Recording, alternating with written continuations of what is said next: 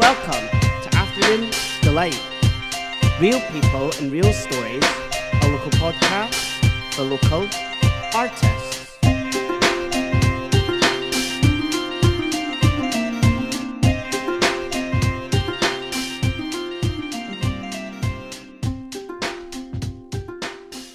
Hello, everyone. Welcome back to Afternoon Deelight. Sunday Delight treat is here, and oh my god, I have had one of the most heavy going few days. Like, I have no clue where this has came from. This like flat feeling energy. I'm so down in the dumps. I'm so exhausted. I feel like I'm treating this a bit like a therapy session right now, but I genuinely, out of nowhere, I'm just so drained. And I thought, whoa. And then I remembered Taurus season is coming up and my moon is in Taurus. So, of course, for the next four weeks, as of the 21st of April, I am going to be down in the dumps. So, I think this is my body preparing me for it. As well as that, this time a year ago was quite a hard time for me. Um, things really were going um, bad, and I had a lot of um, underlying problems going on personally that just really were getting to me. So I feel like physiologically my body's just reacting and kind of um, going through a bit of a trauma response. But here I am, still presenting Afternoon Deelight this week with an absolute brilliant episode that's going to soothe all of you, and it soothed me, as well as the song that you're going to hear at the end by the incredible next artist. I have known this woman since I went to her for singing lessons um, back in January 2020 when I first met her. And it was, it was such an interesting experience. For some reason, my body decided to tell me, do you know what you should do? Now that you're going on this miracle wonder drug and CF, you should go back to singing. I thought, what? I have not sung like in public, apart from twice drunk on karaoke, badly. Um, I've never sung in public since I was 17 at school. And you know what it's like that you have vocal coaches and you have teachers at school.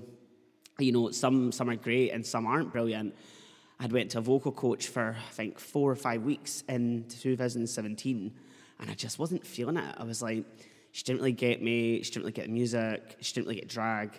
She didn't really have, I guess, a lot of experience. So I was so lucky that in 2020 January, I managed to find the next guest who has been my vocal coach for the last year and a bit. It's, it's been a roller coaster. You know, I'll let myself introduce her for you in a minute, and you'll, you'll really get to hear the essence of how incredible she is. We have struck a friendship. She has been my mentor, I think, the last six months, even if she's not been aware of that. She has helped me through a lot of personal issues. When my friend died, she was great at comforting me on Zoom. We ended up going for walks around winter time outside. I got to meet her beautiful dog and her partner's dog. And honestly, I, I'm so fortunate to have such a great vocal coach, friend, and ally, um, and a member of the LGBT community like myself, which even makes it all the more a little bit special. I'm going to bring to you now a brilliantly talented musician, vocal coach, and friend. It is the incredible Lorna Brooks. Welcome back Happy Delight with myself, Joy. So I will tell you all a little story. In 2020, it would have been January, February.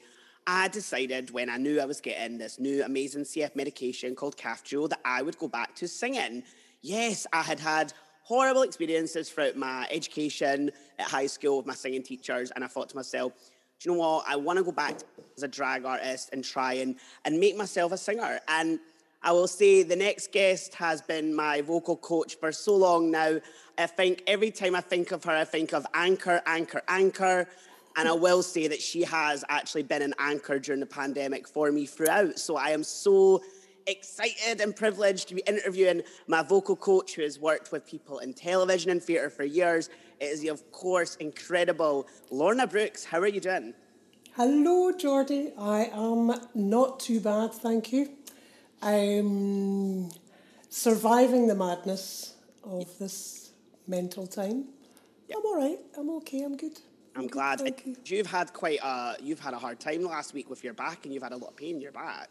I have, which is, um, I'm trying not to think about it because many years ago I got a, a disc removed from my back and I haven't really had problems with it since. But uh, I stupidly moved, moved my piano last week. Um, right. Well, that's what that's what's getting the blame apparently, because I moved it on my own and then I painted my woodwork because I was off last week and uh, and I was fine last week. But then on Monday it decided to be excruciatingly sore. So there's a wee bit of muscle memory mm. stuff going on with my brain that I just want to try and ditch. So I won't talk about it too much.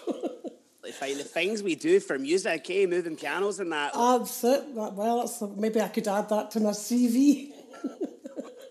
Love that. That's brilliant. So I know you so well, but I'm going to like, get to know you in ways that I probably don't. I'm going to hear about your catalogue and your history and, and your work a bit more in depth. But before we kind of go into interview, would you mind just um, sort of um, introducing yourself to my listeners, that would be absolutely incredible. Okay, well, I am Lorna Brooks. I'm a working musician. Um, I have been for over 25 years in the music business. Um, I have gone from doing session work to being in, well, being in bands, doing session work, being a solo artist, releasing albums, then working as a vocal coach at the same time as doing that, um, working in theatre, and being a composer. So, done quite a lot, really.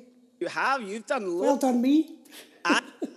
Well done you. And obviously, I have. I've never like told you this probably in sessions properly, but you know, I've considered one. You're as a vocal coach, you have just changed my attitude, my life to singing. You've you brought me back into the world, and you got. I listened to a song, and I know we're going to do it in lessons soon by Whitney, which was um, "I Didn't Know My Own Strength." And I listened mm-hmm. to the lines with, you know, oh, lost touch with my soul. And I thought, that is, that was it for me. That connecting moment was I lost touch with my soul. And doing these sessions, I remember you saying to me, you know, I'm doing lessons on Zoom if you want to come back. And I was like, oh, I can't hack this. I think it was actually this time a year ago, I went, I can't hack this. This pandemic is too much. And then I'd messaged you saying, okay, do you know what? Maybe I could do Zoom lessons. And God, we do them mm-hmm. usually every week. Do you know what I mean? We like, do and I love doing it. And you have honestly given me, you've got me back in touch with my soul. So thank you. Honestly, I really appreciate that. And I do often consider you kind of a mentor for me now to sort of like get advice and support. Because every time we do sessions, it's not just, I hate, I'm so bad for always talking and going on tangents. But we do often, I'll say, oh, things aren't going well work wise. And you will always be good at giving me the advice to like you know how to network and how to do it so thank you for that like oh, you're more than welcome I've, I've had quite a lot of experience in my life so I do wish there was somebody doing that for me, though.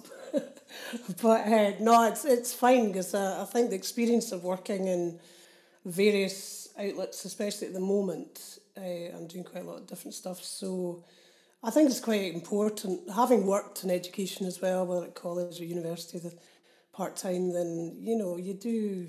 It's important to guide people in the right way. I believe, if you care. You're so right. I'm so glad. Yeah. So let's let's go back to the beginning, right? Let's go back and let's find out more about you. So, you know, I'm intrigued to know, and I think a lot of my listeners will, where did this journey start? You know, where did you grow up, study, work? You know, what were you doing before you decided to pursue music and being a musician?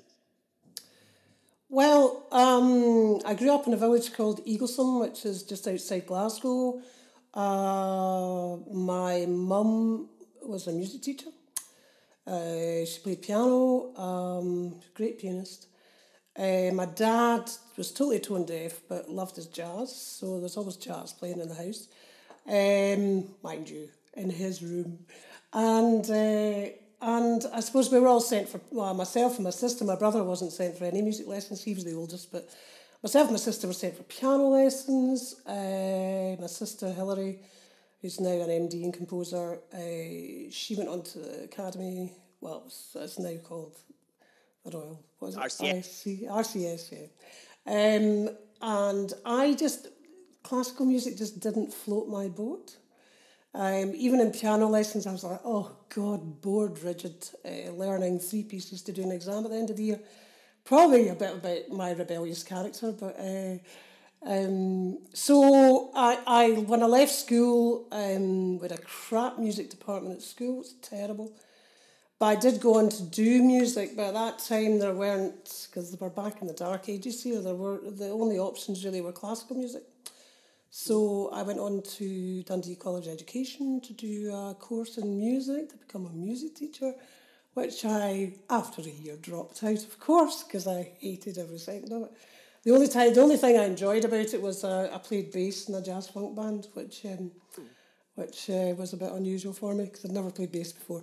But uh, so that was the early start. You know, there was music in my house. Uh, my mum didn't teach us piano because I think, like teaching you driving, she thought it was really stupid to keep it in the family. So I went to this woman called Mrs. Square. So. So uh, bless her, bless her, she was lovely, um, and uh, yeah, I mean, where, where do you want to know? I mean, what do you want to know from from when I left college? What, how did I get into music? Or uh, I want to know everything. I want to know your whole life. All right, okay. So I came back from Dundee, moved back to Eaglesham, which was a bit odd. Um, no life, no, no, not, not, I hadn't have a clue what I wanted to do. I did have this, you know, when I was younger, in my teens and stuff, I'd sit at the piano and play Carpenter tunes and stuff like that, you know, and sing them. So instead of reading the music, I just sort of read the chords and just, uh, you know, and sing away. And, and uh, so when I came back from Dundee, I thought, God, what am I going to do? Uh, stupidly went into the civil service because my dad sort of persuaded me to do that. Uh, but during that time, I spent a lot of time in the pub because I was so miserable. And I'd moved into the south side of Glasgow by this point, uh, Battlefield, and used to drink up in a pub called Nico's in Sauchiehall Street, which is still there, mm. where all the art school boys used to hang out and everything. And uh, there was a guy working behind the bar there um, who was in a band, and I said, "Do you need do you need a keyboard player?" He said, "No." Do you need a backing vocalist? No. so I do. I play trumpet as well, or used to play trumpet. I said, "Would you need a trumpet?" And he said, "Yeah, I do." So would quite like a trumpeter. So the first band I joined and so I was in my twenties by this point. It's quite late. Yeah. Getting into getting into bands, you know. Um, so I joined a band, this band called Plastic Flies, and uh, he was a singer, and I played trumpet. And from then on, we went on to be another band called Back at the Front. And whilst in Back at the Front, we were in a studio in Glasgow called Sava Studios, uh, where Brian, oh God, I can't remember his name, Brian uh, the guy that owned the spa, oh my god, that's terrible, I know so well, uh, asked me to come in and do some session work because he heard me sing because I was doing backing vocals in the second. But in the second band that I was in, I played keyboards and did backing vocals. I got a, a Juno 60 synth for my, oh. for my birthday or something, or saved up for it or whatever. Oh. And uh, oh, it's terrible, I can't remember Brian's surname, that's terrible. Anywho, um, he heard me sing, got me in to do some backing vocals for folk, and from then on, uh, I started another band called Julia Please, and we were, we were sort of yeah, we were doing okay. We had a few uh, record companies interested, etc., etc. But we didn't get signed, so um, I went on to that to do a thing, uh, recording project down in Kilmarnock. At that point, CDs were coming out, Jordy. Wow. And uh, yes, before you were born and the, the thought process behind a lot of CDs at the beginning of, of CDs coming out was uh, much more sort of natural um, acoustic instrumentations and stuff like that. Mm-hmm. Um, so there were a lot of people around like Julia Fordham and oh, just that kind of acoustic sound. So I worked on a project for two years at a studio in Kilmarnock called Sirocco with a guy called Clark Sorley and the lovely George George Cow. George. Um, who they were the main writers, but it was a huge project, and it was really all of that was part of my apprenticeship, to be honest. Mm. And uh, because then I, you know, who who would have had the the opportunity to be in a two year recording project? You know, we created about nineteen tracks, put out an album, and I met some incredible people during that time because Clark had known so many great musicians. And I had a, had a great time doing that, um, and we gigged for that for a wee while. And uh, maybe for a couple of years, well, so it was maybe three years in total. And then we didn't gig very much, and I was getting a wee bit restless, mm. let's say. And so I left that project called, they called it Brooks, which was, I suppose, quite respectful. But, um, and uh, I left that project um, and it was a bit of a bad divorce, to be honest. Really? Uh, oh, really bad, yeah. So I was feeling a bit bitter, and I was fortunate enough at that time, I'd been a huge fan of the theatre company Wildcat, Right. who were very heavily music based. No, they weren't. It wasn't musicals as such. You know, it was electric guitars and drums, and you know the the actors all played instruments and things.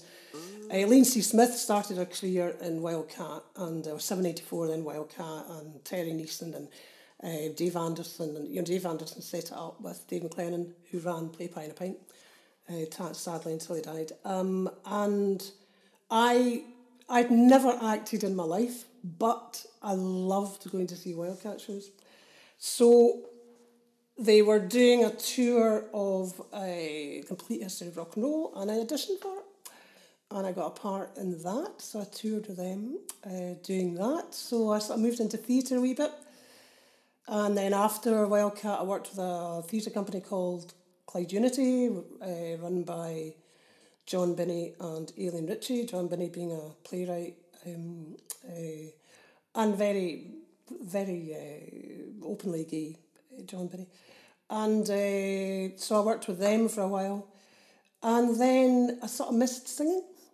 Did you want this as long as this, Georgie? Because this is Baby, I want this as long as I give it. this is my life. This is my life on a plate. So, um, after working with Clyde Unity, I'd missed singing. Um, I'd started writing some songs, and uh, I started gigging again, and uh, had a sort of trademark of started playing with twelve string guitar, which I didn't have a six string, so I just played twelve string.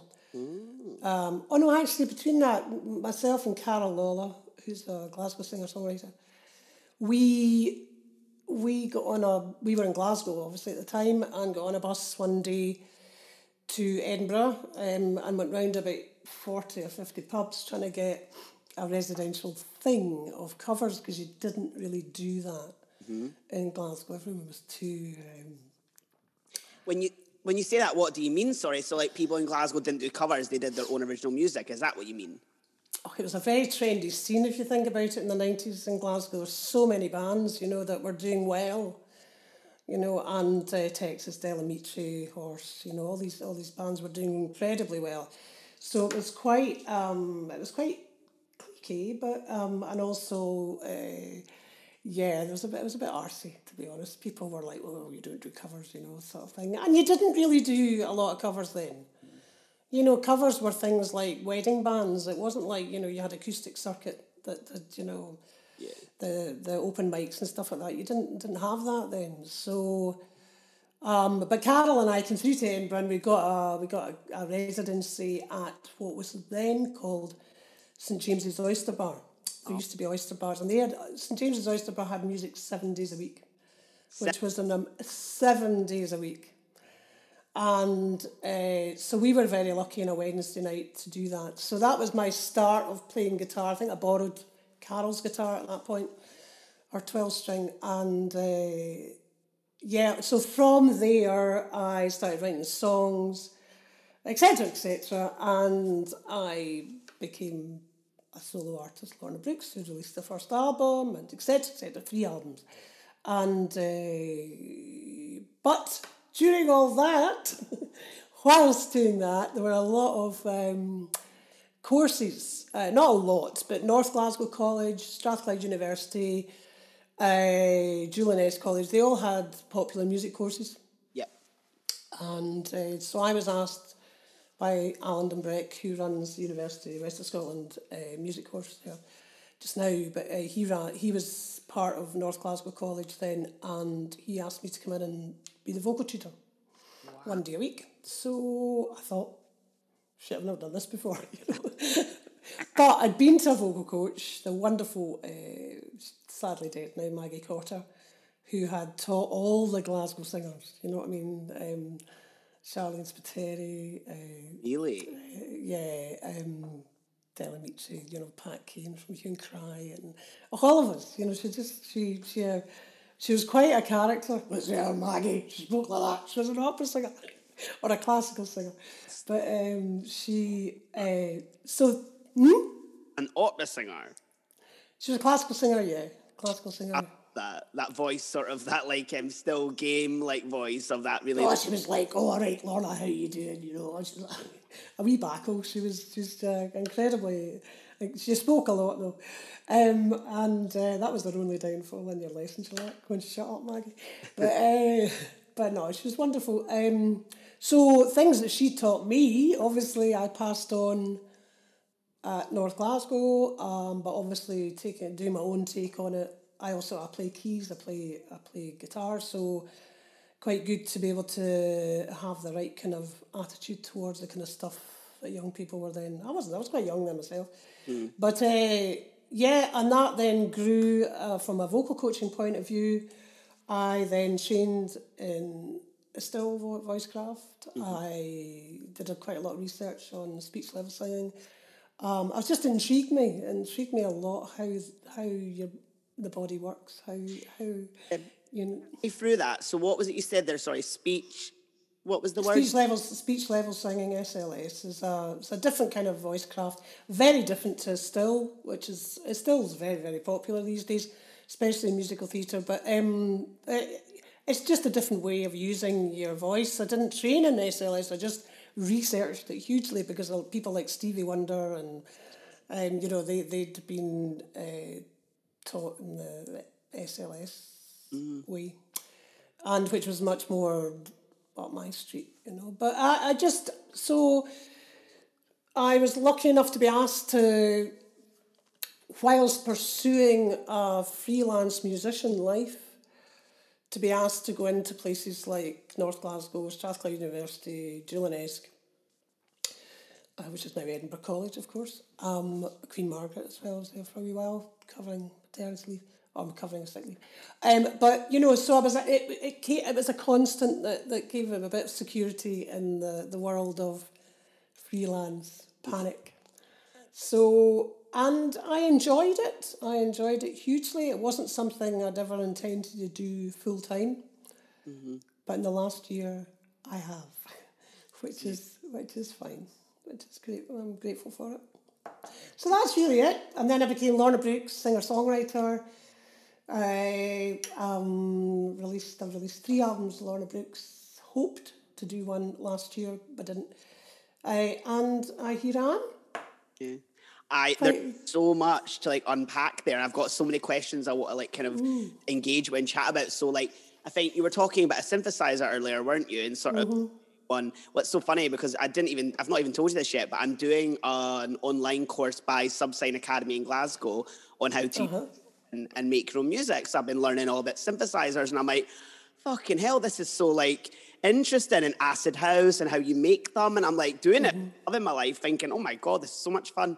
Um, and he was talking about the history of you know the 90s and sort of like mm-hmm. and how things evolved and i thought so interesting so you said that i heard that and went oh yeah and i can get this picture and this image in my head mm-hmm. um, i had a roll i had a roland juno 60 which uh, was was one of the and you know i've got a great story about that with juno 60 tell me so yeah so um, that was when I was in Julia Please and everything like that, um, my Roland Juno 60. And it's sort of after, when I started to move more into acoustic music and play guitar more, a lot of that was also due to the fact that I'd wrecked my back, so I couldn't be lugging keyboards about anymore. And, mm. uh, but anywho, um, cut long story short, what happened with the Juno 60, I sold to a music shop in Edinburgh a lovely man called Morris Fraser, who uh, used to be in, uh, is a songwriter, um, worked in this music shop, sold my keyboard onto that. Cut to about eight years later,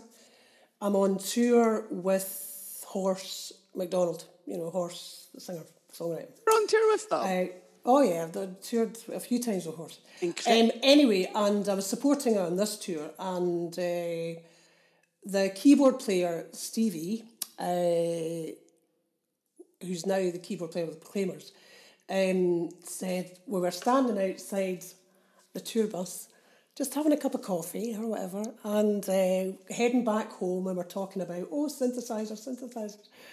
and he said to me, um, "Oh, I've got a Juno 60." I said, "Oh, have you? I used to have a Juno 60." He said, "Yeah, I bought it from Rainbow Music up at um, in the you know opposite, the Queen's Hall." I said, "That's where I thought. Has it got a wee burn on it? a wee, let's say cigarette burn, a wee cigarette burn on it." At the top, he said it has, so he has my Juno 60. Isn't that incredible?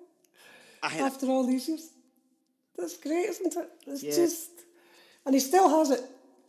So, anywho, that was the story of my Juno 60. Yeah. that is a beautiful story. I think I love those fully rounded moments where something like comes back and you're like, oh my god, something that I had is now a part of your life, but you've came into my life. I feel like it brought brought them to you. I think that's beautiful. It's so lovely. And- I'm just more. You're. li- I think you're a bit like me in a way. You know, you're like, oh yeah, I was like opening for horse, and I'm like, chat me through what that was like. You know, like I'm like that. I'm modest that I go, oh, I did this, and we were like, what? So, what was that like going on tour with horse then? I mean, I'd, I'd known, um, I'd, we were from the same sort of era, you know, and uh, when I was in Julia Please, Horse were, the band itself were, were really getting loads of uh, recognition and success and stuff. And uh, I thought, I don't know, I just became friends with Horse. So um, when she became uh, a solo artist, I, I've been on. I, I've, I've done a few t- tours with Horse. Once supporting, once I was supporting, and also I was their band. Wow. I was playing keyboards, guitar, and doing back vocals sometimes all at the same time. So playing playing around the country and. Uh, Oh yeah, I mean I, I've been very privileged to have met and opened for some of my absolute heroes Really? Talk me through that. absolute heroes. Well, I grew up. I grew up listening to. Um, I was going to have a guy called John Straighton, who's now an actor, uh, and he introduced me to the music of Janis Ian, who is you know "Learn the Truth at 17. You know, just a great songwriter. Um, and I have had the opportunity of opening for Janis Ian and you know meeting her and and you think oh god these things are so weird because you're like that she was one person that I have uh, when I opened for her um, on her tour that I really I really was so humble um, you know and I did ask her for her autograph which but she found a bit strange which I have up my wall over there um, and uh, I've opened for Janis Jimmy Somerville uh, Give me. Shawn, Col- Shawn Colvin, ah, yeah, yeah, uh, who else do I want for? Oh, loads of them. Uh, Iris DeMent, you know who she is. Uh, uh, oh, loads, uh, James Grant. Um, yeah, uh, Eric Bibb, who's a, a blues artist that who I adore, I've opened for him as well. And oh, the, the, list, the list goes on, Jordy, goes on. So it's it's wonderful. It's, it's like you know when you when you get an opportunity like that, and I'm very grateful to regular music and dance uh, DF uh, promoters for giving me the opportunity to meet and open for these people. You know, so So, in terms of your, you know, highlights, you know, in your career, like, you know, if I was to say to you, you know, you've you've chatted quite a lot about a lot of the amazing things you've done, but like, you know, what are some of the highlights? You know, you said all these tours and stuff. What are some of the highlights for you, particularly? Were there any that are like you're like that really strike with you? Yes, I backing vocals for John Martyn, um, who was was a well, was a god to me anyway, but I'd, very odd man. But uh, yes, uh, also some odd things have been highlights. You know, um, I was opening for Candi Staton, and uh, remember that venue up on Lothian Road. What's it called? Oh. Uh, uh, the big the big place that's now a Wetherspoon, sadly. I was opening for her and um, I was playing away mid mid song and it was myself and my backing vocalist Althea Stentiford and um, she uh, so we're playing away and it was quite quite busy and everything. And then twang you know a, a guitar string breaks and but I continued to play. I was so cool Jordy right? I continued to play and, and sing whilst I unravelled this, the, the guitar string that had broken, pulled out at the bottom and threw it on the, the floor so I could, because the rest of the guitar would have gone out of tune quite a bit if I hadn't done that. and I got rapturous. You know, these stupid moments of that, you think, hey, that was that was a highlight of my life. Love that. When I broke a string and I was so cool about it and was able to continue playing and do that. I had seen somebody do that before and I thought, that's quite cool, I want to be able to do that. So, um, and also, I think one of the highlights for me, um, I played in St. Louis. Uh, I was invited over. To, I was doing some dates in, in America, and I was invited over to play at Pride in St. Louis. Wow. So um, forty thousand people or whatever. Incredible. And my partner um, was my tour manager and everything, and we always had a great time. But they gave us when I arrived at St. Louis, they treated us so well. You know, top hotel and big white stretch limo to the gig and big Winnebago when you got there and you know all that fantasy stuff that you you think your life's going to be like as a musician. I'm not particularly interested in fame, but as a musician, I, I thought, oh, well, maybe you know might be treated quite well one day. Well, at St. Louis, we'll never ever forget how well we were treated. And, uh, you know, playing to 40,000 people selling CDs, because at that point I had an album out, which was good. And um, and also, the funniest part of it though was when we left the festival, we came back in the stretch limo to the hotel, the Hilton, or whatever they're putting us up in. And there was a huge crowd because there was a big baseball match on that day. The White Sox were playing, right? And the big stretch limo came up outside the, hotel, and everyone was going, Yeah, brilliant, yeah! Myself and Mandy get out there, get out there and all you could hear was, oh. I mean, it just keeps your feet firmly on the ground. But wee moments like that, I think, are, you know, meeting absolute, you know, heroes of your life whilst playing music um, and also just having opportunities to play in wonderful places, you know. So those have been my highlights, I think. Oh no, they're honestly incredible, and I'm I'm in awe because like for me, one of the highlights in mine, which was such a you know for some people they might go that's such out of my repertoire of work they might go that's quite simple, but one of my biggest highlights was always when I hosted Pride in 2019 because mm. I was well, I was DJing occasionally. The BBC doc had came out, but things weren't really picking up after that, and I thought, oh, maybe I've peaked before I've even begun, and they'd said you want to host Pride because of this documentary, and I thought, oh, okay, yeah, why not? Um, happily, will do that. Wore this like rainbow tracksuit. Um, didn't even wear heels because it was quite good. Sort of, I'd planned that sort of um, Chav aesthetic that I love to do, and I thought, thank God I did because I ended up really poorly that week because I was always ill mm. time, and then yeah, yeah. I remember everyone saying to me, like, you know, that I posted a photo of me hosting and everyone, you know, go on stage. I'm not going to go on stage and be like, oh, I'm ill. I made a joke like, oh, you have to excuse me if I seem a bit away with it. I didn't go to bed till six in the morning because I was on the session. People love that and thought that was funny. When yeah. I'm sitting thinking like, I'm actually ill and I was up till like six in the morning coughing. I mean? But when mm. I posted, and I just remember that electric buzz of 20,000 people that, you know, it's, it is one of those little moments that I thought 20,000 people are happy and I'm making these jokes and they're laughing and they're enjoying it. And I thought, I'm really poorly, but this has been such an incredible experience. And when I told everyone afterwards oh, I was really ill, everyone was like, oh, you would never have known. And I thought, well, I've done my job then. I've done my job. Um, so I totally get what you mean. And Candi Staton as well. Like, I hear that. I know. One of my favourite ones is um, the sample remix with the Frankie Knuckles, You Got the Love, mm-hmm. and obvious. Mm-hmm. And I think I hear it every night. I hear it, I go, oh, what a belter. So, and it was the HMV Picture House it would have been, I think. Was That's it? right. That's right. It was, yeah.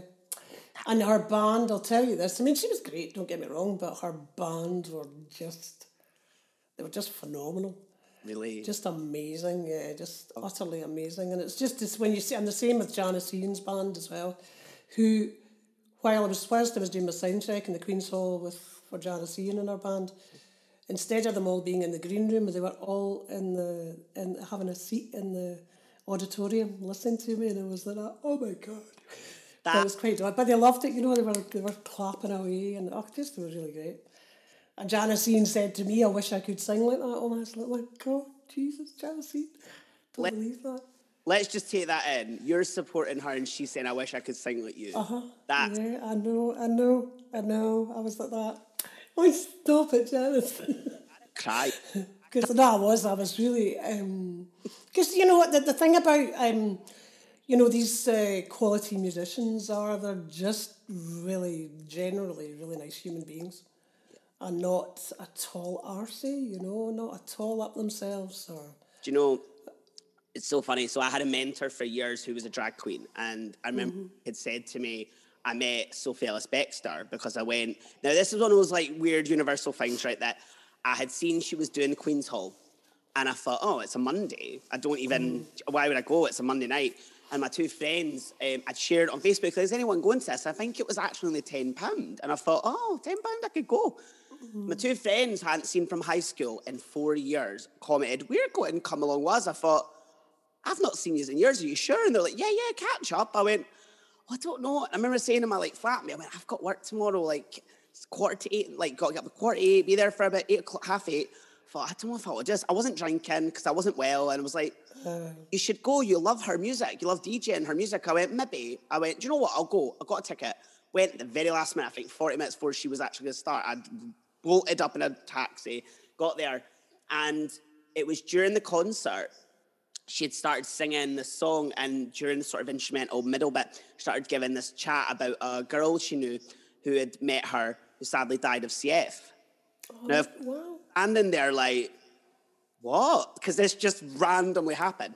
So at the hmm. end, like she's going to be doing sign-ins for like photos, and I thought I need to try and like meet her. I need to tell her that I have CF and how much that helped because she was raising awareness. And at the end, she was taking donations for the CF Trust, and it was eh, if people and they could get a signed like CD or whatever it is, like they could get a signed photo or a photo with her. So I was like, so I'm of course like put my money in. I'm like to her, can I just say actually, I actually have CF and I'm not very well and I came here on a whim and I thought that's actually weird. And she got a photo of me and started blethering away to me.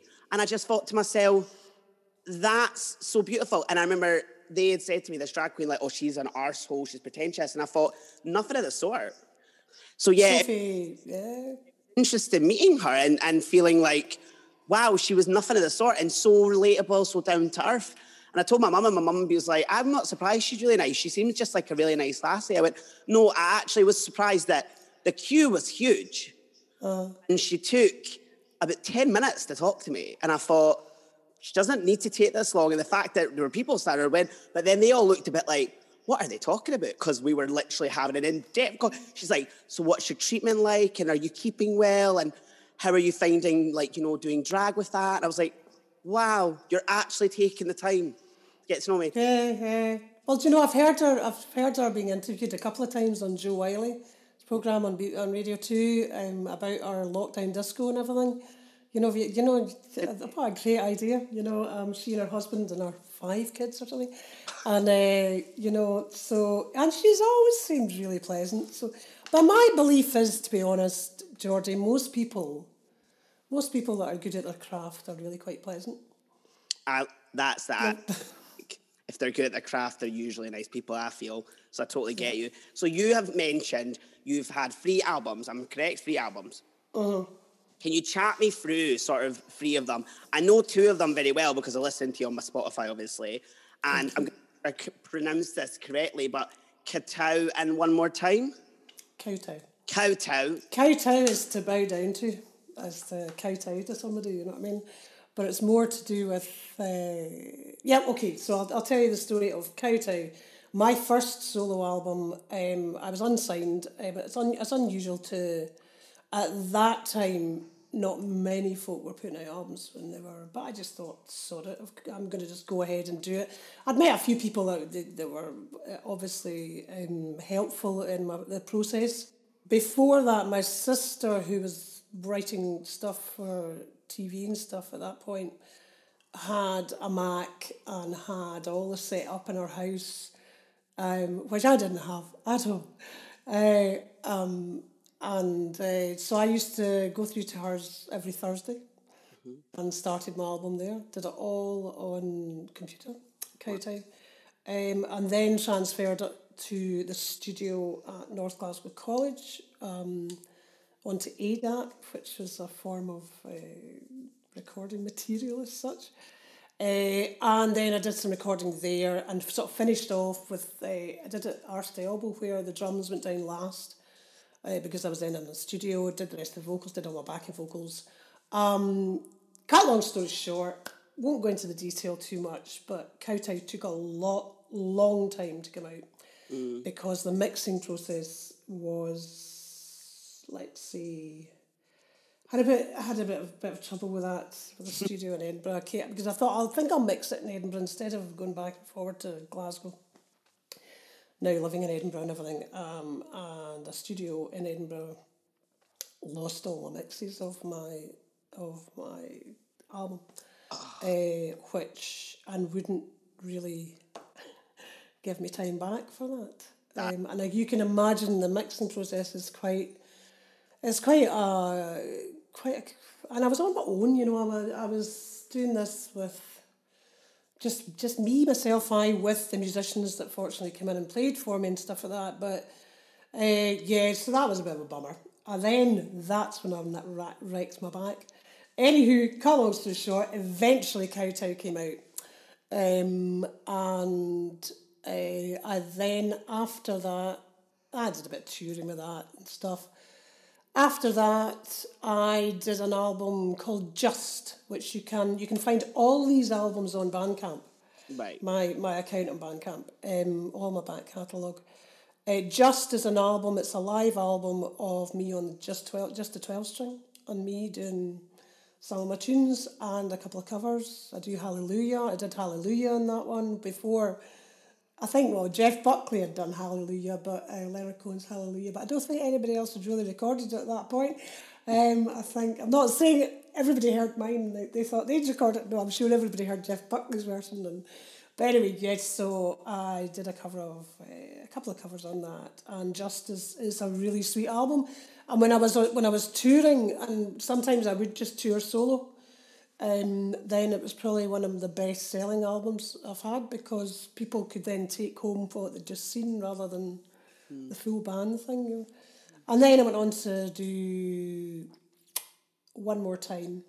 This has a story. Now you've got to imagine that there's a few years in between these albums. Yeah, and when I, yeah, Kowtow came out in 2000 or something, I think. Just came out in 2004. And One More Time does have a story. I went to see this this man I mentioned earlier on, Eric Bibb, uh, who's a fantastic, just a just a fantastic live artist. My sister had, uh, I think Elaine C. Smith had had him guesting on her show um, on STV. That there was a, they had a, or BBC might, I don't know, B, Scottish television. And my sister had been playing keys on on that gig, uh, and she met him, so we went to see him in a gig. So a friendship sort of evolved, sort of. He then came to tour again because he tours something like 300 dates of the year. He's an American guy who lives in Scandinavia. Um, and uh, I went, after the gig, we all went to that. Uh, there's a hotel down the Grassmarket. Um, anyway, we went to have a drink in there. And of course, he had his guitar there. And I said, Oh, give us a tune, Lorna, you know, blah, blah, blah. So I gave him a tune. Fortunately, my sister was there and my backing singer, Althea, was there as well. So we did do quite a good thing. And he said to me, Right, that's it. I'm going to produce your new album. That's it. You're just wonderful. Love what you do. wow. And a couple of months later, he came up to Edinburgh and we went into the Sound Cafe, uh, which is just outside Penicuik, and uh, with Dave Gray, and we recorded. He wanted to have a live thing, and we recorded some of the tunes live. He was going to come back and produce, but he was off. He was doing this thing that he does. So I continued that process, and I brought it one more time. So uh, Wow. which is very much. Uh, but if it wasn't for Eric Bibb's, he paid for that first session to for the first three songs to go down. So you know, people are nice. People are nice. They can be nice. It's difficult to find like the diamonds in the rough. Do you know what I mean? It's hard to find Hmm. the actually are nice in the world. There's not that many, but I think there are people sent here to help other people, and I think there are people that do it with the right intention. I'm not a big person that looks at intention of things, and I think that's so true. I mean, for me, Kowtow very much were songs when I listened to some, I've listened to some loads, but that album I really connected with.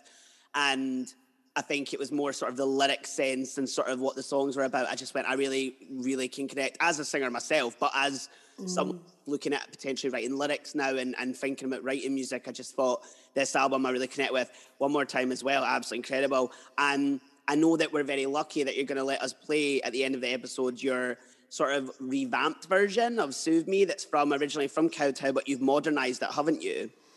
Yeah, um, uh, I, I came across what was coaching. Um, I, were three guys in a, in, a, in an Edinburgh band who used to be called the Scopolis and they're called Stillhound. Came to me for coaching the three of them, lovely guys, Dave Lloyd, uh, Laurie, and Fergus, the singer. Uh, and I, I just, I just lovely, lovely folk, right? Um, they came to me for coaching quite a bit, just three of them together, working their harmonies and stuff, and uh, they were getting quite a bit of success as the Scopolis and Stillhound. Um, and Dave uh, opened a studio down at Milk on Great Junction Street and uh, Lost Oscillation. And I used to bump into him loads of times, you know, loads of times. He also just lives around the corner from me now. And I bumped into him numerous occasions, and sometimes after a wee, a wee aperitif, I'd bump into him and I must just thought with you. you know, he just thought I was just a vocal coach, which nothing wrong with just being a vocal coach, but I wasn't just a vocal coach. Mm-hmm. And um, so eventually, two years later, I said, right, Dave, I'm going to come down and do a, do a track with you. Let's see what happens. Because they're very much electronic and, you know, a totally different vibe from um, what I've always been into uh, electronic stuff, but um, Blue Nile and, you know, the Massive Attack and stuff, you know, so... It's funny you say that because when I had texted you last night, like, this version of Soothe Me, is just my vibe right now because I'm quite burnt out this week. And mm. it did remind me of people like Massive Attack, Soul II Soul, you know, that sort of trip hop 90s vibes that I obviously get behind. Mm. I heard, mm. God, this is the perfect song to just downtime at night time. I loved listening to it. Um, and yeah, I, well, a lot of that was a lot of that is down to, to Dave Oscillation Lloyd. Um, he's yeah, we just it was probably one of the most relaxed times I've had in a studio. Um, you know, just I think that's got a lot to do with age rather than and, and experience, and also he's he's a sweet sweet guy. He's just lovely to work with. Um, and I just went down, played. I wanted to chill. I wanted to slow it down quite a bit, and uh, so I played it live, uh, whatever on guitar and vocals, and then left him to work on it for a while. Then I went back down and I put some keys down and. Uh, and then he said, How about do you do some electric guitar on? I thought, oh, I don't really, sometimes I play, I used to play electric guitar, but I don't really play it. So I put some electric guitar on it, and then I just left it with him. Um, I think the bank did some backing vocals or something. Then I just left it with him for a week or two, and then he sent me that, and I thought, do you know what? That is sweet. I like that. It really reminds me actually of the. I mean, maybe I'm speaking beyond the uh, the realm here, where uh, the soundtrack to the first Blade Runner film um, which has just some beautiful music in it. You know, it's very, very electronic, big pads, and you know, and I, I just love the vibe. I do really love the vibe of it. Yeah. And it's amazing I can still sing at this age. So. Well, of course you can helping me sing now, so. Doesn't mean to say I don't have to be a good singer to help you sing, though. Nah, but you are. You're incredible. So, you know, for me, what sort of these albums are just absolutely brilliant, and I've hearing. I'm now going to go and check out. You know, what sort of, I think, you know, I'm not going to try and sort of work out your aesthetic. I want you to give me your aesthetic. But if I were to kind of look at you, I would take Joni Mitchell and kind of mix her with, is it, I can never pronounce her name right, Joan Armatang or Tag? Armatrading. Armatrading, that's it. Uh, well, I'll carry on. I, I was you took them two and you mixed them up. I get you, but I'm intrigued to see what sort of musicians inspired you. And I feel like you've got a story for me, but what sort of musicians inspired you when you were making music and sort of you were becoming yourself, obviously, and you were doing your own thing? Well, um, without a doubt, uh, funny you should mention Joan Armatrading. Um, I, as I said to you, when I first started out as a sort of singer songwriter, after being in the bands and stuff, I was on 12 string. And I sat and watched a documentary. Um, I remember living in my sister's flat. She was away off. She just got divorced and ran away to do cruise ships for a wee while. And uh, so I was staying in her flat in Partick in Glasgow and watching this documentary about Joan Armatrading and how she uses her guitar as a sort of percussive instrument. and I thought, hey, this is cool. And uh, so she definitely influenced my guitar playing, um, without a doubt. Um, other people that, um, when I was in bands, uh, I was influenced by people like Talking Heads, and that's it's groove-tastic. I love a groove, you know, I just love a groove. And even my acoustic stuff all has a groove. It's not, you know, it's not, you can, you know, you can't help but sort of move to it and stuff. Um, Carole King, my piano playing is completely down to the way that Carole King plays piano. I just love Carole King's music. Uh, the Indigo Girls, I don't know if you know who they are, but they are an American duo who um, had uh, just, it's like they're, they're, they're conjoined twins, but no, because they do an incredible harmonies. Guitar, guitar, Americana type thing. Uh, and uh, I think all, all of that mix, I think with my dad listening to jazz as well. I mean, you can't, who can't like Ella Fitzgerald? And I was never really into um, uh, Billie Holiday. Yeah, I wasn't really, she didn't, thank you. She didn't touch me as much, but the, it's a voice thing. I, to be honest, those that influenced me in my years uh, have to have a great voice and great songs. George Michael, for one. I love George. Yeah, music was I just, just incredible. he could he could just sing me to sleep every night if he wanted to, but obviously he can't do that now, sadly. But yeah, people like that, Jordy, just you know, it's I think the more that you listen to, um, just I've got really good ears, so I, you know I hear wee things, I think, all right, okay, like that, like that, and uh, yeah, so there you go. Are there any musicians? This is the next question I've got for you then. Are there any? It's a difficult one to navigate, I guess, because I speak to a lot of musicians just now. My friend Natasha Kitty Cat was on literally last week, and she was. When she started Ghetto Disco Records, that was because she wanted to create her music with her own artistic control and didn't want to be commercializing herself.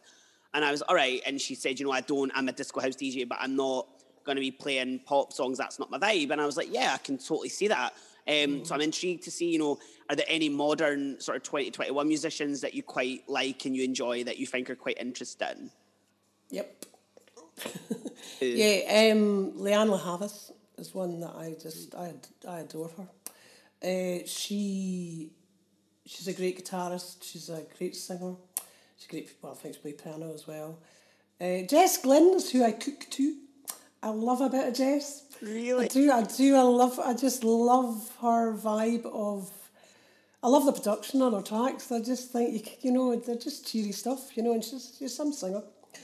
Um, Brandi Carlile, do you know? She's a country artist. I don't, but I could go and have a wee research. But Yeah, yeah, she's. Uh, I'm not really into country. I must admit, I find, which is it's wrong of me to say. Some country music is fantastic, um, but it doesn't really. But Brandi Carlile's voice, it's a voice. Sara Bareilles as well. Do you know Oh. Sara Bareilles who wrote the Sarah, musical? I just, I love her. I've loved her since. Uh, I suppose she's not really now. Well, she's now because she's written the musical The Waitress, so she's she's making a resurgence. You know, so. Uh, you? I, I really wanted to potentially cover um, She Used to Be Mine, like absolute Mm. Like I love her version a little bit more than Waitress because I'm not a massive musical fan, but that she wrote that. I also love song by her. Like is one Gonna write you love song. Ah, it's brilliant. that song reminds me of being like 16, 17 in my mum's Mm. on in the morning, like when I was getting ready for school on my speaker, she probably wanted to kill me. But like honest Mm. Hate that song actually. But and then I remember Glee doing this terrible Glee. Uh, Glee had kind of went. I mean, a lot of people don't like Glee, but I at the time loved Glee until after season three, and I went right. The ship has sailed. Let it go away. Do you know what I mean? Let it leave. Mm. Um, there's no an anchor for this. Do you know what I mean? And Absolutely. they had this episode where it was the main character was going to sort of do a topless movie. And they were like, you can't do this. This is going to ruin your career. And I remember sitting thinking, it's not really like going to ruin your career. but they did Love Song. And I, mm. so this makes absolutely no sense, but I still love the song. And it's it's it's a beautiful, it's the piano, the dun, dun, dun. Yeah, yeah, it's great. Yeah. The moment I hear it, I go, that's it. It's the piano at the beginning that I'm just sold because I can't play piano. So I just, anytime I hear piano, I get excited. when I'm doing this track actually for the Ableton course, like I was like looking at things like Alison Limerick, where love lives, where I was like, I want that piano, dun, dun, dun, dun, dun. I want a piano to come in and people will go, oh my god, what is this track? So, so totally. So it's interesting hearing who kind of influences you now, like Jess Glynne especially. Actually, you know, um, and I love one of her. She her. gets a bad press, but I mean, do you know, I think she was a, the best-selling female artist in, in in in the UK over over Adele, actually. You know, um, which you know, I mean, hats off to. It's good music. It's just feel good music. You know. um, she opened for the Spice Girls.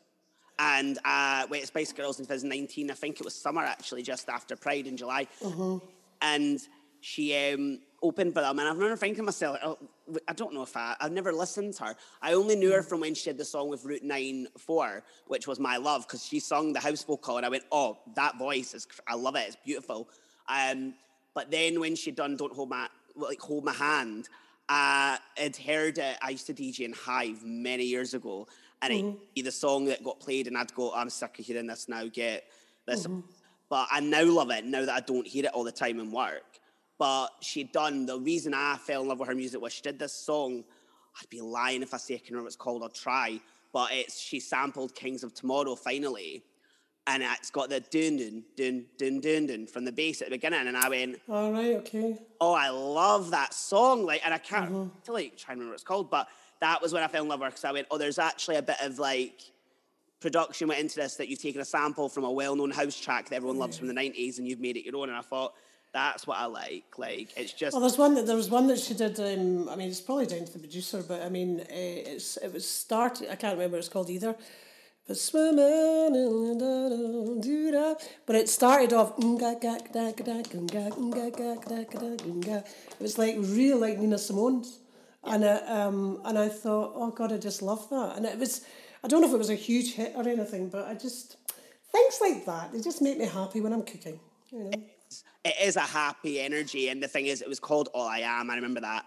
Um, Right. Love one touch, you know, with just one touch. You, mm-hmm. I love that. And that's a beautiful song. But it's because when I saw her, I then actually had a bit more time and respect for music because I went, oh, she's quite charismatic and charming as a performer. Like, she got mm-hmm. involved, she was so relaxed, she just looked very happy. And I thought, that's, that's what you want. Do you know what I mean? Especially the fucking Spice Girls, where, let's face it, half of them can't even sing. like, do you know what I mean? Sure, yeah. Them who knows? Then Maybe they need a good vocal coach. could link you up. Let's go and phone. all right, you're all right. know that I'm friends with know that I'm friends with Geri. Like, um, aye. So it's it's such a, a difficult time with the pandemic. I would love to hear what it's been like. You know, I'm sure you might have to remain a little bit impartial because I am one of your students. But what's it been like for you as a vocal coach teaching singing online? Feel free to be as honest as you like because it's been a hard. No, I will be. I will be. Don't worry. Um, well, the, the the the the saddest thing for me was that um, I hadn't because I'd I'd had this job where uh, for the last two three years I was a composer for a theatre company in Dubai, and uh, through a guy from in Glasgow, Kevin Rooney.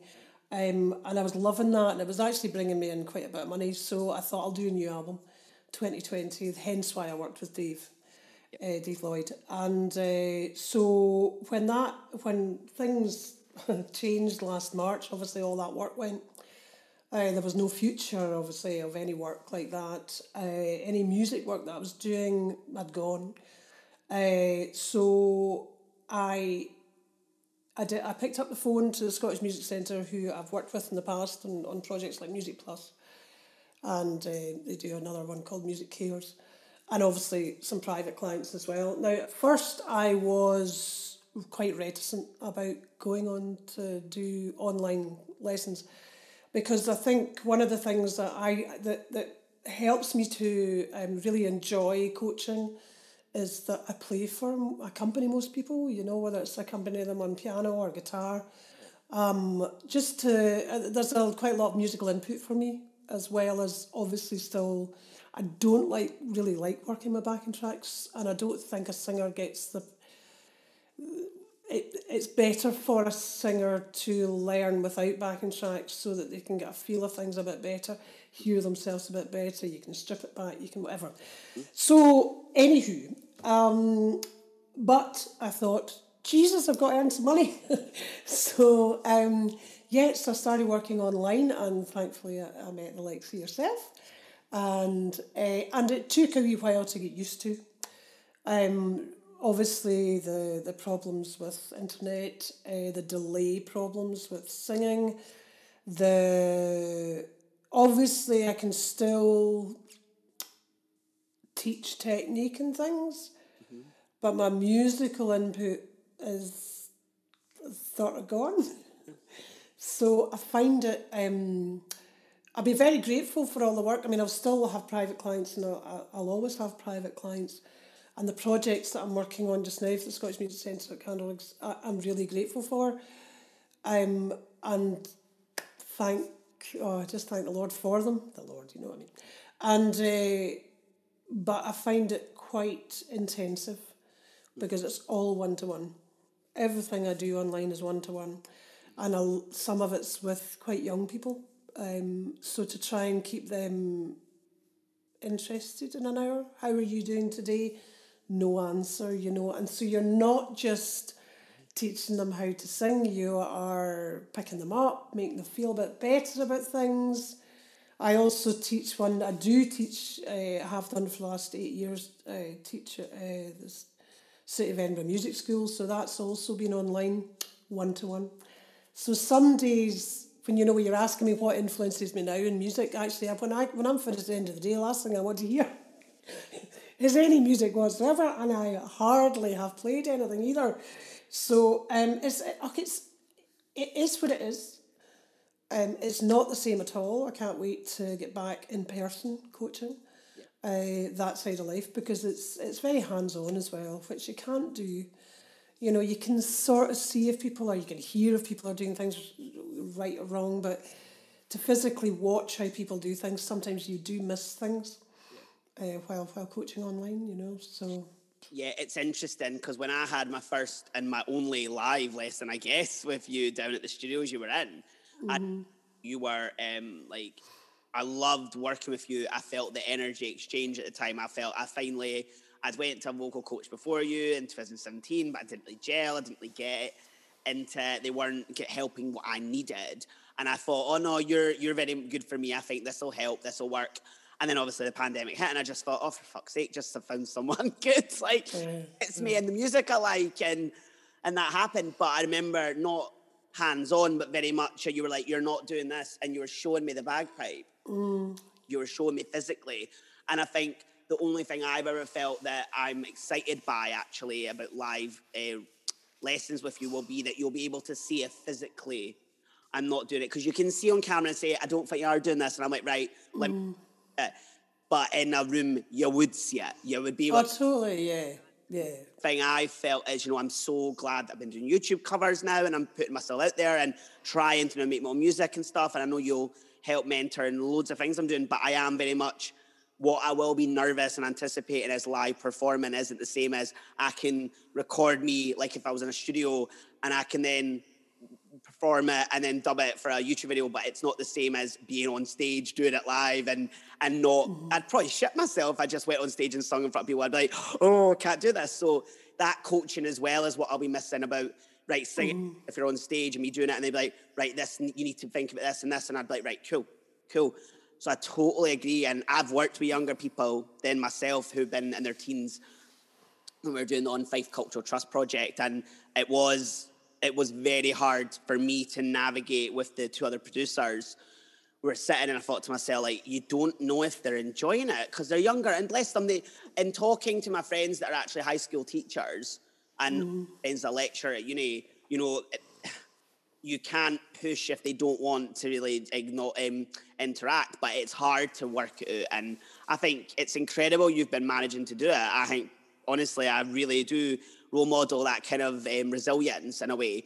Um, but what have you been doing to cope as well? I know you, like me, have had quite an up and down year. And one of the questions mm-hmm. to my guests are sort of what sort of stuff have they been doing to cope? And it'd be interesting to hear your thoughts on that. Well, first and foremost, uh, drinking far too much wine or beer. Um, I love my lager. Anywho, uh, and I'll get a shop downstairs, which is just terrible. But apart from that, I'm I'm really really lucky. My partner in life uh, is uh, a specialist in stress and anxiety, and also a trainer in mental health, uh, and also a great buffer for you know, um, so I, I've I've I've learned a lot of tricks to get for mental health. Doesn't mean to say I don't have my bad days. Don't get me wrong. You know, I've I, I'm also menopausal, so I've been crying like a baby a lot of the time. Best to let it out though. and uh, but I did have a whole day yesterday like crying, so that was quite quite um, but yeah, I I've been I'm I'm very lucky that I've I've just got advice as to how to you know and and there are tricks that you can use you know there's tri- or tips and tricks how you know to change your your mindset and uh, but I'm not by any means saying it's been easy because I really think it's been hellish. Yeah, I think. Um, mm-hmm. I was just gonna say, I think for me as well, you know, I've had um, and such an up and down thing that I've always really mm-hmm. appreciated that when I've came into lessons and said to you things aren't going well because you're seeing behind the scenes, you know, Facebook, Instagram, or me doing jobs, yeah, things are going well, but you kind of see I come in and go, my head's up, Mars, I'm just not feeling it this week, I'm not feeling great, and you're like, what's going on? And I'm like, oh, this and this and this, because I don't mm-hmm. want to air it on Twitter, or Facebook, or Instagram. I just want to be like yeah. putting my work out there, but keep my personal life for me.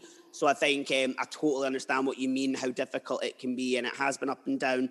Um, Mandy, obviously, I don't know if you're comfortable me sharing this, but obviously she does look and uh, take clients on, doesn't she? Would you want to like? She does, yeah, yeah, sure. Our, our company's called Hunky Dory Life.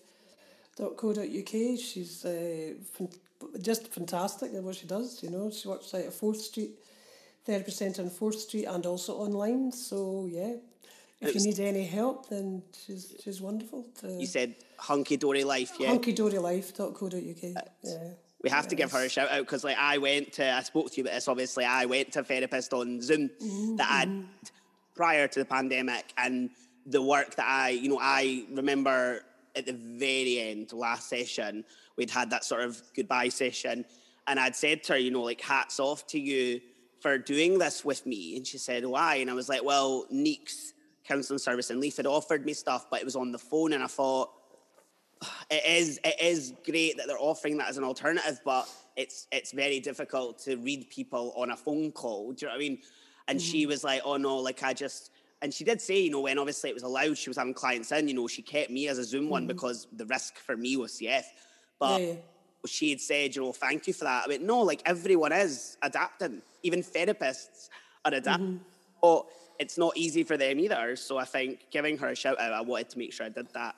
I think some some things I may be wrong here, but some things are maybe transferable. You know, if people are in a job where they're on a computer all day anyway, do you know what I mean? Maybe you know they're they're all they're doing it from home, which makes it harder. Don't get me wrong, but I think any interactive people uh, kind of job, you know, is is quite hard to try and transfer to to this online lifestyle, and I do not want it to remain like this. Some people are quite happy to remain like this, but absolutely not. I mean, if um, you've got a piano, if it comes to I will come and just do classes in your like house, like, do you know what I mean? Like, you're more than welcome. No. So, you know, you are obviously a vocal coach and you've been involved with schools and universities and colleges. You know, what would you say to um, musicians and young students right now that are maybe going through it and thinking, I don't know if I want to pursue this, what would you say to them as sort of wisdom? Well, I do. I'm a mentor for this for the Music Plus, which is for fourteen to nineteen year olds who are interested in the music industry. Um, I would suggest that uh, the okay, it's a tough one, you know. Um, do you follow a career? Do you go and get further education in in music when there are very few courses in Scotland now. To be honest, there are some good ones. Don't get me wrong, but do you just do you follow your passion and go into higher education, or do you just get out there and do it? Which is a difficult thing to say at the moment, but um, with young people should be really savvy with social media. You know, I've had to sort of I mean, you are. You know, you're on. You're on everything. You know, every every you know Twitter whatever, all these things. I'm there. And I think if you can, if you believe in what you, if you believe in what you're doing, then do follow your dream. I think it's, uh, I think in some ways because of social media, it's easier to attract fans and whatever to what you're doing. And in other ways, here's the negative. Mm-hmm. Streaming and things, Spotify. Uh, I don't know. There's been an awful lot of press in the last three months about the meetings with the music industry and the musicians union about the amount of money that people don't get from their streaming. Mm-hmm. Uh, and also, I re- I used to say to people, if anything, get into songwriting. It's you know that's where the money is. But then I read an article two days ago about you know big songwriters. I mean, songwriters who've had huge hits that are the record labels are taking the piss, you know, and they're getting something like 2% of the royalties the, for the songs, and you just think, oh my God, what's happened? It's a very, very, um, if you are lucky, it's, it's a great business. If you are totally, um, if you have conviction in what you do, then do it, you know, do it without a doubt. Um, but it's it's hard. That's all I'm going to say. It's a hard it's a hard life. Don't think it's going to be easy. It's like being an actor. You know. It's, I don't think being an actor is is you know any of the arts. To be fair, anybody working in the arts, it's a hard life. It's not easy. If you get a bit of luck and financial reward from that, then bring it on. But I know so many artists, so many actors who struggle. You know, they. I've been doing this for nearly thirty years, and it's. I'm just lucky. That's why I diversified. You know, that's why I could because I was lucky enough because I do play a lot of instruments, and I did learn about coaching and stuff. That um, so to young people, learn as much as you can, do as much as you can. Uh, don't just think that because you're a singer that everyone can sing. Mm. If you can speak, you can sing. Right. But you have to be good. Mm. Do you know what I mean? So, you know, follow your dream and do it. The likes of what you've done, Jordy, um, you know, I, I, I take my hat off to you, your conviction and everything. You are, you know, you, right, I'm going to do this, so I'm going to go and learn about this and I'm going to go and, you know, so then I'll do this. And you came to me for coaching because you wanted to be able to sing. Um, you're learning about music now, you're DJing, you know, all the things, and you're an actor and you're learning, and you went to art school afterwards, did your MA, and you know, and you think that's what you have to do. Don't just sit back and don't just sit back and wait for somebody to come knocking on your door about your talent.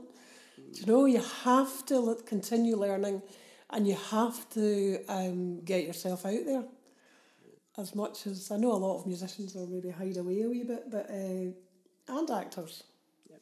People, a lot of actors are actors, so they don't have to look at themselves. totally spoken so, a true Scorpio, like spoken like a true Scorpio. I felt felt uh, that. And that was lovely. As my mentor and like vocal coach, thank you. I really actually valued that. That was really lovely. I've got huge respect for you, Jordy, what you're doing. I really do. Thank you. And I'm not just saying that because we're sitting here, you know. no, I know. I'll go to On a more positive and fun huh. So, what to this day then is, if I could ask you one, or if you need a top three, I will give you a top three. What is your favourite live performance you've ever done?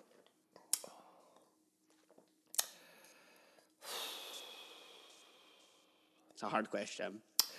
It is actually, but do you know what? I love the intimate gigs. I love, uh, you know, when you can see people's. I mean, I've I've played in many big venues. You know, as I say, thousands of people at whatever festivals and prides and whatever mm-hmm. else, and uh, but I just like it up close and personal, to be honest, and the music. No, I'm joking. And uh, uh, so before the pandemic as well, I was running um, in uh, Brigbelow, uh, which which is no longer sadly, but um, before the pandemic, um, I was running every three months. I was running Lorna Brooks Plus in there, um, which I would uh, invite another artist. and it literally was myself and maybe one other person, maybe backing vocals or whatever, or or just me with another artist would do their set. People were it was like an old if you know if people were still smoking it'd be like a really smoky wee sort of cabaret type cabaret in the old sense of New York cabaret bar, you know. Very you, very you, like.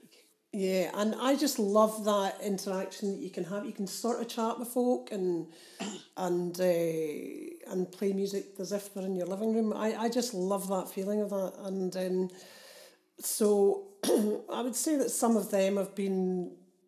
I mean, any but then it is hard because I've I've played in venues that I think, oh my god, the Royal Concert Hall. I've been in there, and you know, venues that you think, oh my god, I'm I'm in the wrong, I'm in the festival theatre. You know, I'm I'm god, I'm in, you know, things like that in, in Scotland where you think, oh my god, I've played all the all the venues that I've ever wanted to play in, and uh, so they're all special. But yeah, I do I do the up close and personal. I think are just lovely. Brilliant. I actually DJed at Bar Briggs, so I know what you're meaning about that intimate set. So it is a lovely, beautiful space. Um, so I do understand, and I know what you mean that I've been doing this digital drag show on Twitch called the House of Liability, and we've had venues actually want to do it live. And I'd say to my pals, you know, the setting um, for me, it wouldn't be like because I've had a couple people ask me for pictures and stuff, and and I was like, it's not going to be one of those drag race type shows that you go and everyone stands like a like a concert. No, it's more of an intimate tables and chairs, everyone watching a cabaret. That's my vibe, and I totally get what you mean. We are all going to come to a Lorna Brooks set and tell me a couple of songs that I'd expect you to sing. Obviously, one or two of your own, but covers particularly. Like if you were doing a set, what would I expect to hear?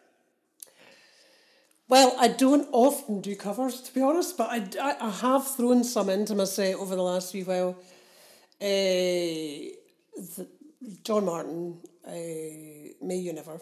Um, he's a fantastic guitarist and it's, it's such a great song. I've, I've done a version of that. Uh, I'm actually gigging in a couple of weeks and I'm going to be doing um, a cover of uh, Angie Baby, which is a song I learned. Angie Baby uh, by, by Helen Reddy. Helen Reddy, I don't know if you know if you'll know who Angie, Helen Reddy was. She sadly died last year during COVID, and I was going to do a tribute thing to her anyway. And uh, one of her songs, Angie Baby, is a song that when I, I don't know why, it was it totally influenced my life. I heard it on the radio, and uh, so I'm going to do that as a wee tribute to Helen Reddy. I have obviously covered Hallelujah, uh, the Jeff Buckley version. Um, I have also covered The Joke by Brandi Carlile. That's a piano song. Um, you know, I, when I was saying to you about the joy about coaching, live coaching, is that I hear fantastic songs that I've never heard before and I get to play them. You know, I'm, I'm quite a smart arse where it comes to, you know, if somebody comes into the studio and they say, oh, I've got this song and I can, you know, I can just have a wee listen to it and then I can play it. I'm quite good at that sort of thing. I know, it's terribly smart of me. and and I just go, okay, not all of them, not everything, but, you know, get a wee chord chart written and off we go, you know. So, um, uh, so those are those are the kind of songs I, I I tend to mix it up a wee bit. You know, there might be um, "How Deep Is Your Love" as well. Is another song that I have covered in a jazz. It's a beautiful song. You know, I don't particularly like the Bee Gees voices, but what a tune! So if I find a good song, that's it basically, Jordy. A good song, but I'm not a big cover freak. I don't. Um, I'll throw them in every now and again. And over the years, when I have done a cover, then some some buggers always come along and and done it in the pop charts or something. I remember I did a big gig at, uh, in Glasgow. It was called Soul Sisters, and I did a version of um, "I Love You, Baby," and if it's quite alright, because there's this they had a house band, so you could do whatever you wanted, and I really sort of grunged it up a wee bit, and you know, and next thing you know, six months later, it was in the charts with somebody else doing a cover of, it, and I thought. "Eh, I was doing that. I don't like to do songs that everybody's covering. You know? Trendsetter, clearly a trendsetter though. Like Oh, totally me, totally. I can see Like that. they're going, ah, they're like, well, listen to that Lorna Brooks track. I'm going to cover that. If you see for your tracks on your EPs, then if I had to ask you, this is a difficult one, but if there was one now, because you wrote them years ago, right? If there was one now that you really still connect with, which one would it be? or all of them? No, I don't connect with all of them. I must admit. Um, I, I'll say something here where um, a lot of like on Kowtow as well. I was really struggling about being gay, and um, it was very different times as well. You know, I didn't want anybody to know I was gay, um, and, and I had come out quite late in life, um, and so uh, like the likes of the song "Tender" uh, is a bit about hiding away and whatever, blah blah blah. So yeah, but I still connect to it because I wrote it because of. But then exactly there, that song "Tender" is so relevant now to anybody feeling a bit tender about everything that's going on um, with the the wonderful. Oh, let's not get political, but the wonderful Tories and stuff. Yeah.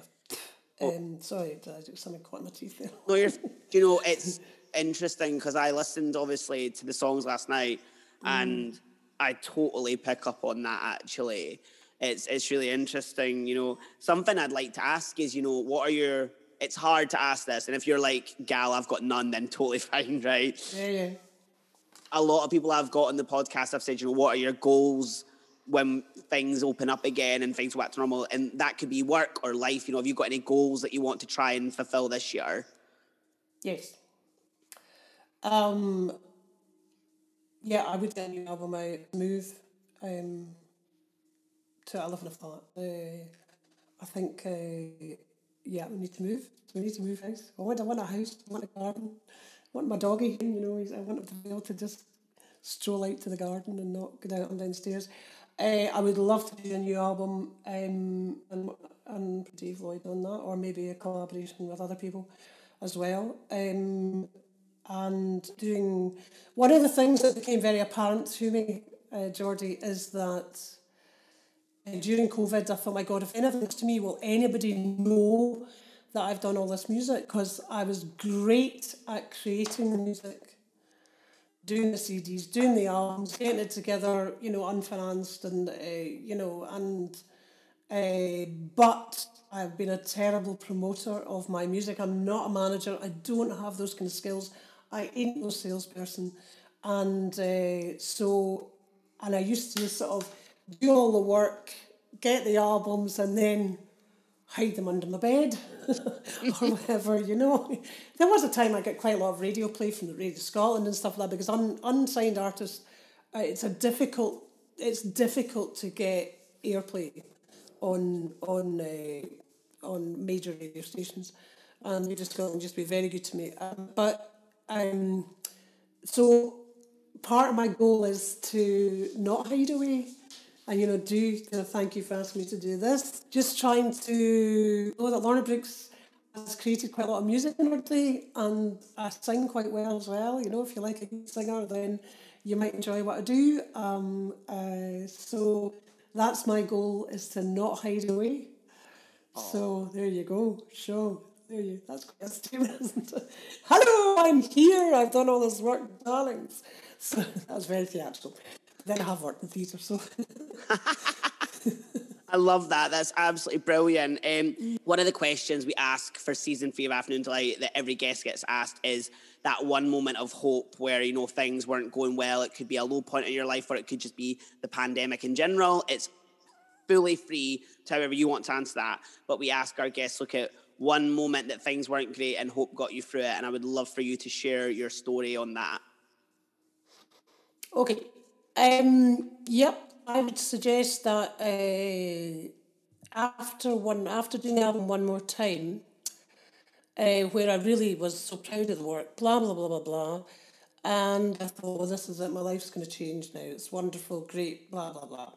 Uh, and then I lost my mum suddenly, and what, what you know, she'd be so upset with the fact that I actually lost it for a while. I just lost my mojo. I didn't want to sing. I didn't want to play. Um, and I think it took a wee while for Hope to to turn it around. I think that I mean it's ridiculous. I'd already lost my dad, and it was fine. And I remember there's a singer songwriter rap who's been around for a long time and um, great guy. You know, and I, I remember him phoning me. I was in John Lewis looking for something to wear, you know.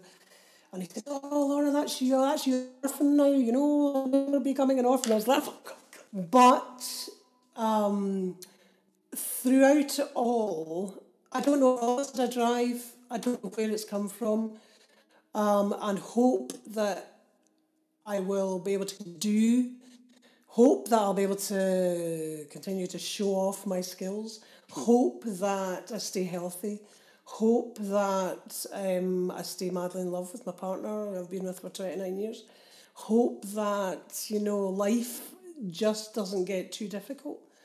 And throughout this year, I think a lot of people have found it hard to have hope. Um, but we have to. We're all very volatile, you know, we, we, we have topsy turvy lives, you know, or uh, especially I think working in the arts. I'm not making a special, but I'm just saying because of the, the it's hard to, to, to believe.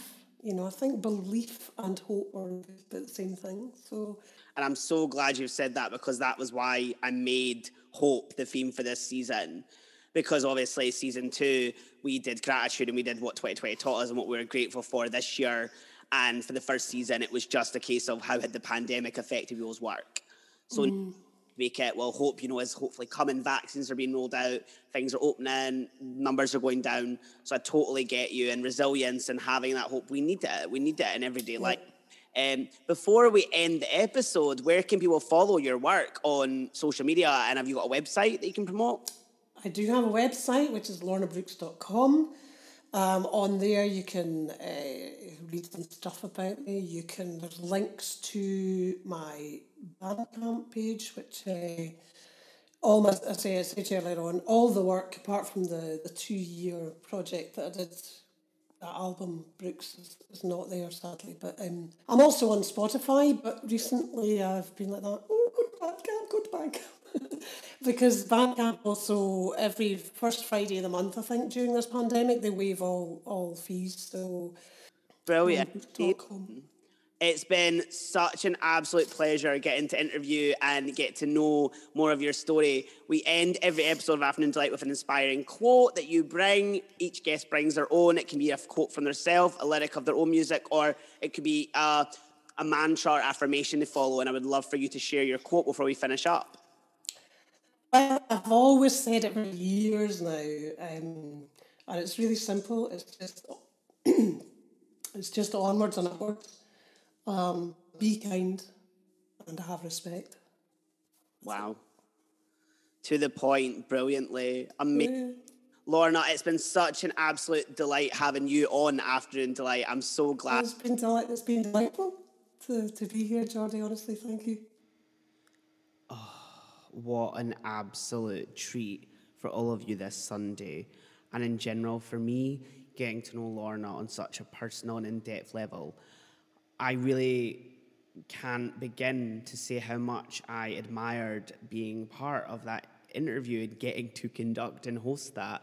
I felt like I was living my absolute Oprah fantasy, learning things that I did not realize. Um, some of the things that really struck with me were the fact that Lorna is so modest and done some amazing, incredible gigs and events like myself that we often, I think, don't ever like to showboat and be sort of, we get in the arts, I think, sort of labelled as egotistic, and I don't think we are at all. And, and I've often thought the best people in this industry, like Lorna said, the nicest people are the ones that are the most relatable and realistic and not inflated in the slightest also hearing that our partner Mandy, who runs Hunky Dory Life, is also a life coach. And I've, I've watched one of Mandy's videos on YouTube where she gave a seminar, and I thought, really needed right now. So thank you to Mandy for continuing to do the incredible work she does.